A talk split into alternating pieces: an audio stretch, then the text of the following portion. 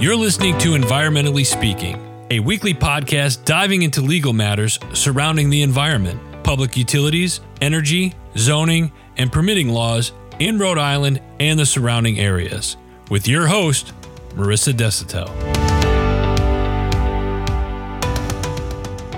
Hello, everybody. Welcome to this week's episode of Environmentally Speaking. Hi, everyone. I'm Marissa Desautel, an environmental attorney in Rhode Island and surrounding areas. And I'm Clarice. I'm coming in with our questions, comments, topics, and overall color. We are feeling a little giggly and sounding a little giggly today because we're giggly. It's the afternoon. We always record in the morning. It's true. I mentioned to Clarice right when we hopped on here, because we're buddies besides doing this podcast together. But I mentioned to Clarice that I was watching the news recently and was stricken by how much that I think she resembles a local meteorologist named Michelle Muscatello, who is a beautiful woman. She's ripped, she's jacked, she's in great shape. She's always on point with her delivery. She's got black hair, brown eyes, beautiful. And so, of course, Clarice goes online and finds the worst picture of her. And so now I feel like a complete jerk. Which also... Poor Michelle. I mean, you can't Google her name and that's like the first thing that comes up. She is... I don't know why Google decided that first picture was the picture, but she is... much more beautiful than that picture. So Michelle, if you listen, I don't know if you do, you probably don't. You are her twin. And for the record, people tell me I look like Melissa Joan Hart. Which I think is kind of true. Sabrina the Teenage Witch. All right. So that's why we're giggling. Apologies up front. Please Google both of those people. And what are we talking about today? We are talking about something that is also a little giggly. We are talking about how the EPA takes action to hold school bus idling violators accountable, which if you've listened to this podcast in the past, which I'm sure you have because you're here. Good to see you again. We constantly rag on the EPA for lack of action, lack of enforcement, lack of full stop. So the fact that the EPA has decided to take action against school bus idling. Yeah. Well, walk me through this. Okay. What's going on? So let me start by saying that I don't have children. So I look at school buses in a certain light that perhaps other folks do not. I'm always perplexed at the inconvenience that school buses provide when I'm trying to get to court on time or trying to get anywhere. So when I saw this headline, I chuckled because I think it's funny that school buses are such a bane of existence, apparently, between me and the EPA. But the reason that other folks might find it funny, not haha, but funny, ironic, is of all of the industrial sources of hazardous air pollutants under the Clean Air Act, I don't know that anyone was really looking at school buses. Were you? No, school buses didn't cross my mind. And I think specifically school buses didn't cross my mind because they're just so ingrained in life and there's such a fundamental part of existence. Like I don't think about the school bus because it's existed before me. It serves a functional purpose. It's going to keep existing in some fashion after me. Mm-hmm. I don't know. It's like the fact that the sky is blue. It's there. I don't think of school buses. Agree. Let's get specific here in terms of them just existing. Apparently, the enforcement news that we're talking about has come out of the state of Massachusetts. In particular, there are, I think, 4 locations that the EPA alleged were host to 2 different companies continually violating state and federal clean air standards. When you see a school bus, it's either underway, in your way, or it's picking kids up. I mean, those are the kind of the two purposes for a school bus. But apparently, these school buses are also, according to the EPA, as alleged, excessively idling. What does that mean to you? Absolutely nothing. I'm going to be absolutely nothing. What does excessive idling mean? Doesn't the school bus need to be there and waiting for the children? Yes. Like, okay. In fall of 2021, EPA inspectors observed a couple of school buses idling for extended periods of time in school bus lots. Those two locations were in Shrewsbury and Webster, Massachusetts.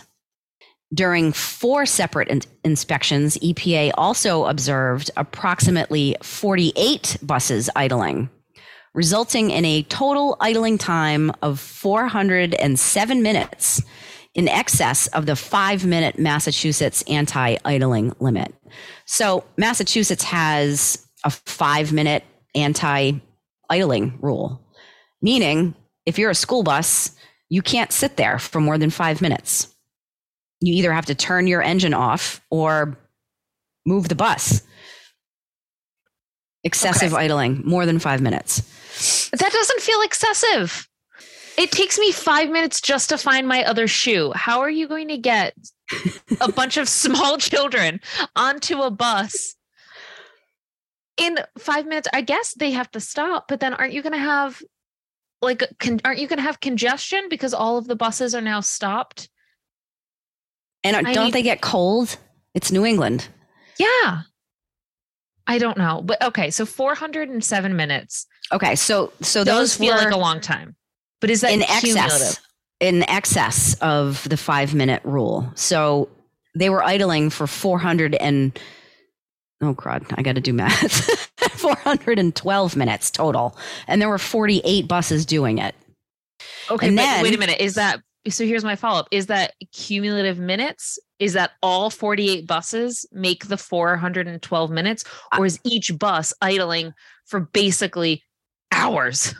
In my experience, state agencies use multipliers in cases like this. So without looking at the actual enforcement reports, I'm making an educated guess here that there were 48 buses that individually added up to 407 minutes in excess. So it's not that every bus was idling for 407 minutes. Maybe this bus was 15 minutes. This bus was an hour. This bus was 12 minutes. I mean, that's 48 buses. So it's probably not that much time, but it's the like you said, the cumulative or conglomerate amount of time. So that was 2001. Mm-hmm. And then in early 2002, the plot thickens. An EPA inspector observed school buses idling for extended periods of time in Sharon and Natick. During three separate inspections, they observed approximately 35 buses idling, resulting in a total idling time of 360 minutes in excess of the 5-minute rule. So you've got four different observation times in four different communities. What happens? The state will issue, or in this case has already issued, an enforcement action.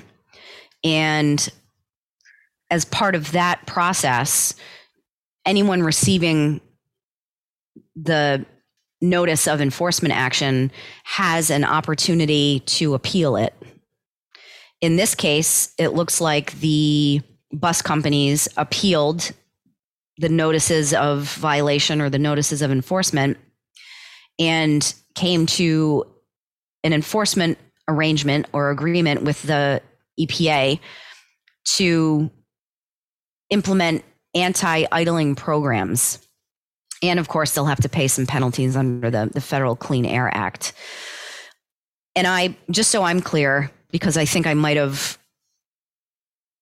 confused the two, this isn't an EPA situation. That is the federal government coming in and taking action, not the state of Massachusetts. So if I reference the state, I apologize. But this is the federal government taking action against 4 municipalities in Massachusetts. But still, you've got that right of appeal. You've got an opportunity to settle. And it looks like that's what they're doing in this case. So the article, I have so many thoughts. And this is a time that I'm so grateful it's a podcast because I am making so many faces. The article that you had sent me talked a little bit more about the penalty fees. Ooh, one company is being fined with a $23,587 penalty. Another company, and I'm specifically not naming these companies. Yeah, me either. They're going through the appeal process. That's right. And that's right. Frankly, it's not my business to put them on blast. Another company is being charged with a $28,500 penalty. Together, they're being charged with over $50,000 for idling buses. I need to take a deep breath. Marissa, where does that money go? I was going to say, this is the most animated I've ever seen you. I'm enraged. So for a thousand reasons. Where does the money go? Isn't that the question that everyone asks while filing their tax returns? Where does the money go, Clarice? Does the article tell you that it's been specially earmarked for Clean Air Act programs? No. All right. Well, I can tell you that if money from penalties in an enforcement case are not specifically earmarked to a restricted receipt account in the government's coffers, it goes into the government's general fund. And you can imagine what happens after that. I almost threw something. All right. Okay, so here's why I'm all tizzied up. It's an idling bus. And yes, the article does make a good point about the excess fumes potentially being dangerous for children. We don't want children in danger. Everybody can agree to that. If there's a kid with asthma and this bus has been idling for 40 minutes, that's not great for the kid. I don't want them in that situation.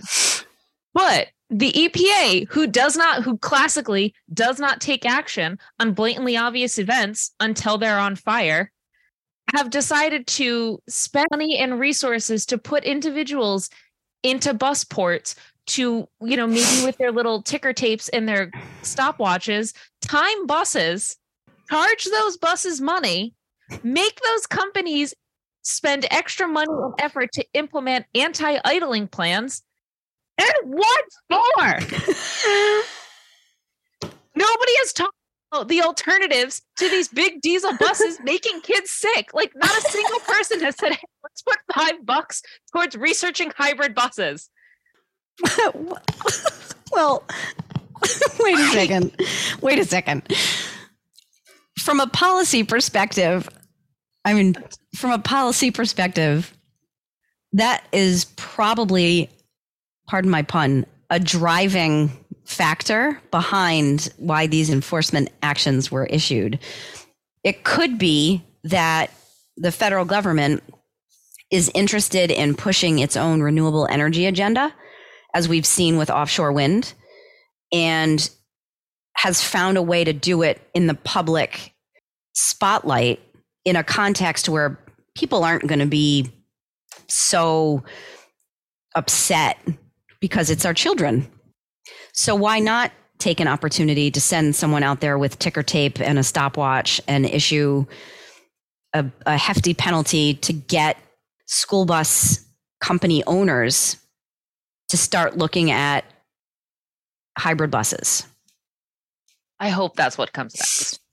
I truly hope that that's the message behind this and the goal. But it very much feels like, have you ever gone in for an x-ray? Oh, yes. You know how they put that lead apron on you, but everybody else gets the hell out of the room? Right. It feels like that. It feels like they're just going to give you a lead apron and everyone's like, this is a bad idea. And then you hear the camera start ticking. That's what this feels like. Except at the end. $1,000. Yeah, in the general fund. This is a good one. I didn't know you'd get this fired up. Is it the time of day that we're recording? Because we should do this more often. Folks, I have had 2 coffees. And when I read this article before coffee 1, I was like, yeah, okay, this could be interesting. And now that I'm hearing it a second time, I just... 5 minutes, this feels very inefficient. I'm sorry, folks. You might need to turn down your volumes. I'm so happy right now. Thank you. This is a good topic. Okay. New podcast episode.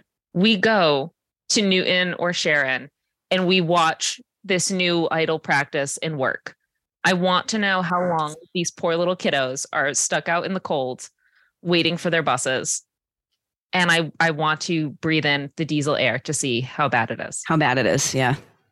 But once again, I do not want children near polluted air. I need to make that very not. Clear. Yes, it's not okay. Lest anyone think that we hate children. We love children.